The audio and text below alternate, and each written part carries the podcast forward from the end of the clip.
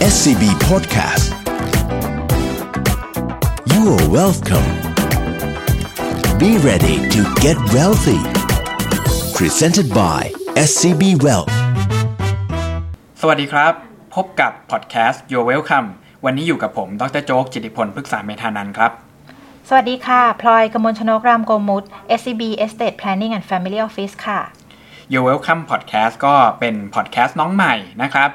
เราตั้งใจจะมาเผยเคล็ดลับการเงิน แล้วก็ทำให้การลงทุนกลายเป็นเรื่องที่เข้าใจง่ายสำหรับนักลงทุนแล้วก็สำหรับคนที่อยากสะสมความมั่งคั่งครับโอ้เป็นเรื่องที่ใกล้ตัวมากๆค่ะ ยกตัวอย่างขอยกตัวอย่างของตัวเองเลยค่ะ อย่างอย่างพลอยเนี่ยเป็นมนุษย์เงินเดือนมา 20 ปี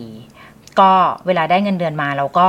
อาจจะแบ่งเป็นกองตามที่เราอ่านมาว่ากองหนึ่งเก็บกองหนึ่งใช้ แต่ไอ้ที่เก็บอยู่นั่นน่ะ มันก็ไม่ได้งอก อะไรมากมาย ตรงเนี้ยเป็นปัญหาที่คลาสสิกที่สุด ซึ่งคิดว่ามนุษย์เงินเดือนน่าจะประสบกันค่อนข้างเยอะ ตรงนี้เลยทำให้เราพยายามคุยกันว่าเออ เพราะอย่างนี้สิเราถึงต้องมาคุยกันถึงเรื่องการสร้างความมั่งคั่งแล้วนอกจากนั้นเนี่ยก็จะสังเกตว่าเศรษฐกิจณ ปัจจุบันนะครับแล้วก็ตลาดการเงินเป็นช่วงที่เพิ่งผ่านวิกฤตมานะครับโควิด -19 ยังไม่ผ่านพ้นไปอย่างชัดเจนเลยนะครับ สิ่งที่ เปลี่ยนไปสำหรับการลงทุนเนี่ยผมเชื่อว่ามีมากมายแน่นอน เรื่องที่คุณคิดว่าเป็นความจริง อย่างเช่น การลงทุนเงินฝากจะต้องมีดอกเบี้ย ในอนาคตอาจจะไม่ใช่เรื่องจริงอีกแล้ว คุณพลอยก็คงรู้สึกเหมือนกันว่าชีวิตของนักลงทุนหรือว่าการลงทุนของเราในช่วงนี้มีความแตกต่างจากเมื่อ 10-20 ปีที่ผ่านมาเยอะมากๆครับ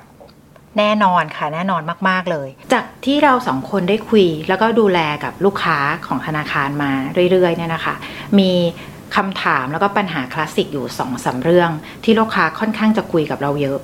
เรื่องแรกเนี่ยคือเรื่องของการยึดติดกับดอกเบีย้ยที่เคยยึดในอดีต คือดอกเบีย้ยมันเคยสูงมามาก ลูกค้าเคยได้ในสิ่งที่ค่อนข้างมากมากๆ ซึ่งตอนนี้ไม่มีทางหรือ ทางที่จะได้อย่างนั้นเรียกว่าน้อยมากๆแล้ว ตรงนี้ทำให้คนที่เคยดอกได้ดอกเบี้ยเยอะมาก่อนเนี่ยและตอนนี้ไม่เหลือแล้วเนี่ยเขาไม่รู้ว่าจะทิ้งเงินไว้ตรงไหนเนี่ยพอดแคสต์ของเราก็จะคุยเรื่องนี้ด้วยค่ะ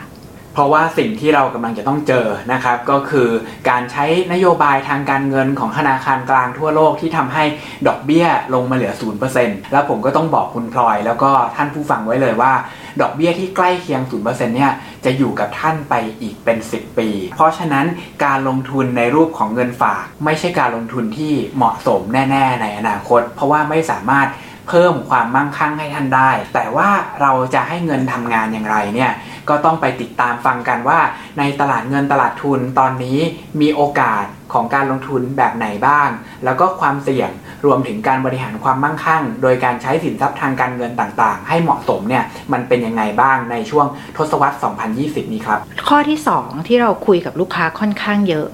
ต่อมาก็คือเรื่องการลงทุนในกองทุน ซึ่งเป็นผลิตภัณฑ์ที่ค่อนข้างฮอตฮิตแล้วก็เข้าใจง่าย แล้วก็เป็นตัวเริ่มต้นของใครหลาย ๆ คนนะคะ แต่พอจะลงเนี่ยทุกคนก็เริ่มคิดแล้วว่า เอ๊ะวันนี้แพง เอ๊ะวันนี้หุ้นถูก เอ๊ะวันนั้นหุ้นลง เอ๊ะวันนี้เทขาย อย่างนี้วันไหนกันแน่ จังหวะไหนกันแน่ที่จะเป็นวันที่ดีที่สุดสำหรับเขาล่ะ ซึ่งจริงๆ ทุกคนรู้กันอยู่แล้วล่ะ มันไม่มีคำว่าวันที่ดีที่สุดหรอก ดีที่สุดคือต้องเริ่มต้นณตอนนี้เลย ตอนนี้หุ้นก็แพงที่สุดเป็นประวัติศาสตร์เหมือนกัน มันใช่หรอที่เราควรจะต้องลงตอนนี้ แล้วยิ่งถ้าดูพื้นฐานของการลงทุน แล้วก็ตลาดการเงินตลาดทุนในช่วงนี้เนี่ยก็ต้องบอกว่า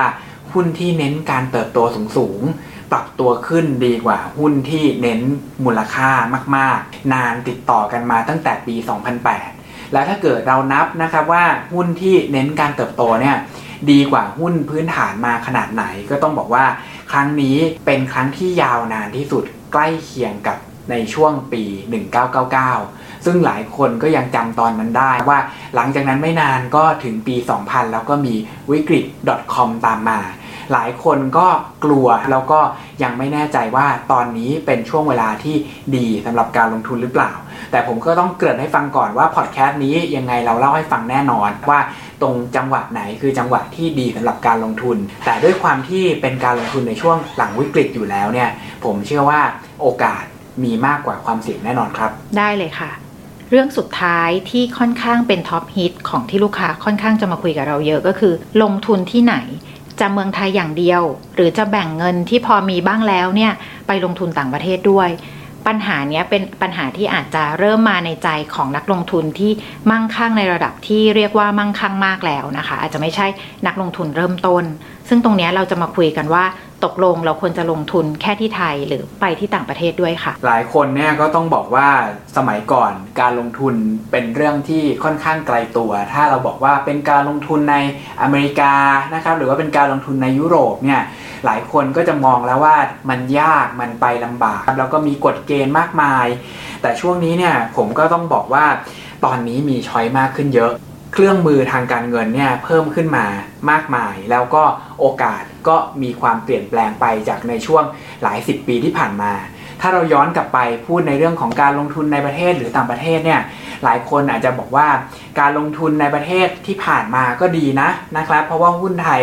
จริง ๆ ก็ไม่ได้ perform แย่เลย ก็ปรับตัวขึ้นได้ดีอันดับต้นๆของโลกด้วยซ้ำแต่ผมก็ต้องบอกว่าเป็นเพราะวัฏจักรมันค่อนข้างสนับสนุนเรา เรามีราคาสินค้าโภคภัณฑ์ที่ปรับตัวขึ้น เรามีประชากรที่อยู่ในวัยทำงานมากในสมัยก่อน แล้วเราก็มีกฎเกณฑ์ทางการเงินหรือว่าเรามีเงินทุนจากต่างชาติที่ไหลเข้า ทำให้การลงทุนในไทยกลายเป็นการลงทุนที่ดีมาก แต่ว่าในอนาคตต้องถามว่าเหตุการณ์แบบนี้จะสามารถดำรงอยู่ได้ต่อไปหรือเปล่า ถ้าเราคิดว่าอนาคตการลงทุนอาจจะมีการเปลี่ยนศูนย์กลาง เช่น เน้นการลงทุนในเชิงของเทคโนโลยีมากขึ้น ซึ่งประเทศไทยก็ไม่ได้มีตรงนั้นมาก หรือการลงทุนอาจจะต้องไปเน้นที่ที่ยังมีเงินแล้วก็ต้องการการลงทุนมาก ๆ อย่างเช่นจีน หรือประเทศในฝั่งของอีสเอเชียก่อน ตรงนี้เราก็ไม่ได้มีมากๆ เพราะฉะนั้นจุดเด่นของการสร้างความมั่งคั่งในอนาคตเนี่ยก็คือต้องเลือกบริหารการลงทุนในประเทศแล้วก็ต่างประเทศให้เหมาะสมครับ นอกจากสิ่งที่คุยกันบ่อยๆ 3 ข้อหลักที่ว่าไปแล้วนะคะ มันก็ยังมีเรื่องคลาสสิกอันหนึ่งก็คือ ลงทุนยังไงเนี่ย มันก็ไม่เห็นจะรวยทันใจสักทีพอดแคสต์ของเราเนี่ยก็จะคุยกันถึงเรื่องนี้ด้วย ซึ่งเราจะมีเคล็ดลับมาเปิดเผยมากมายเลย แต่หนึ่งในเคล็ดลับที่สำคัญที่สุดก็คือ วันนี้คุณต้องลงมือทำก่อนนะคะ ใช่ หลายคนบอกว่าไม่รวยสักทีไม่ทันใจสักที จุดนี้อยู่ที่การตั้งความหวังของเรา แต่ความหวังของเรามันจะไม่ไปสู่เป้าหมายได้แน่นอน ถ้าเราไม่เริ่มลงมือทำนะตั้งแต่ตอนนี้ เพราะฉะนั้นข้อแรกเนี่ยเราจะมาคุยกันตั้งแต่การเริ่มต้นว่าตั้งเป้าหมายความมั่งคั่งยังไง วางกลยุทธ์การลงทุนแบบไหน อย่างที่สองก็คือเราต้องเข้าใจการลงทุน มีทัศนคติที่ถูกต้องกับการลงทุนนะครับ แล้วก็ไม่หวังอะไรที่เกินกว่าที่ควรจะเป็น แล้วก็ลงทุนอย่างมีเหตุผล อย่างที่ 3 ก็คือ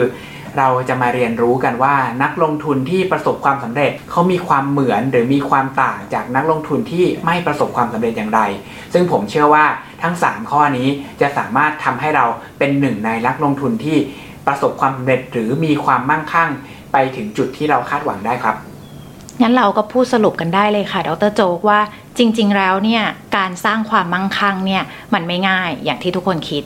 แต่สิ่งที่ยากกว่าเนี่ยคือการที่จะรักษาความมั่งคั่ง ให้อยู่กับเราไปนานๆนะคะ แต่อย่างน้อยที่สุดเรารู้แล้วล่ะว่าตอนนี้เรามีตัวช่วยละก็คือพอดแคสต์ค่ะ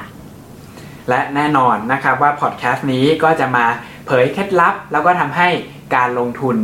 และการเงินไม่ใช่เป็นเรื่องที่เข้าใจยากอีกต่อไป อย่าลืมกด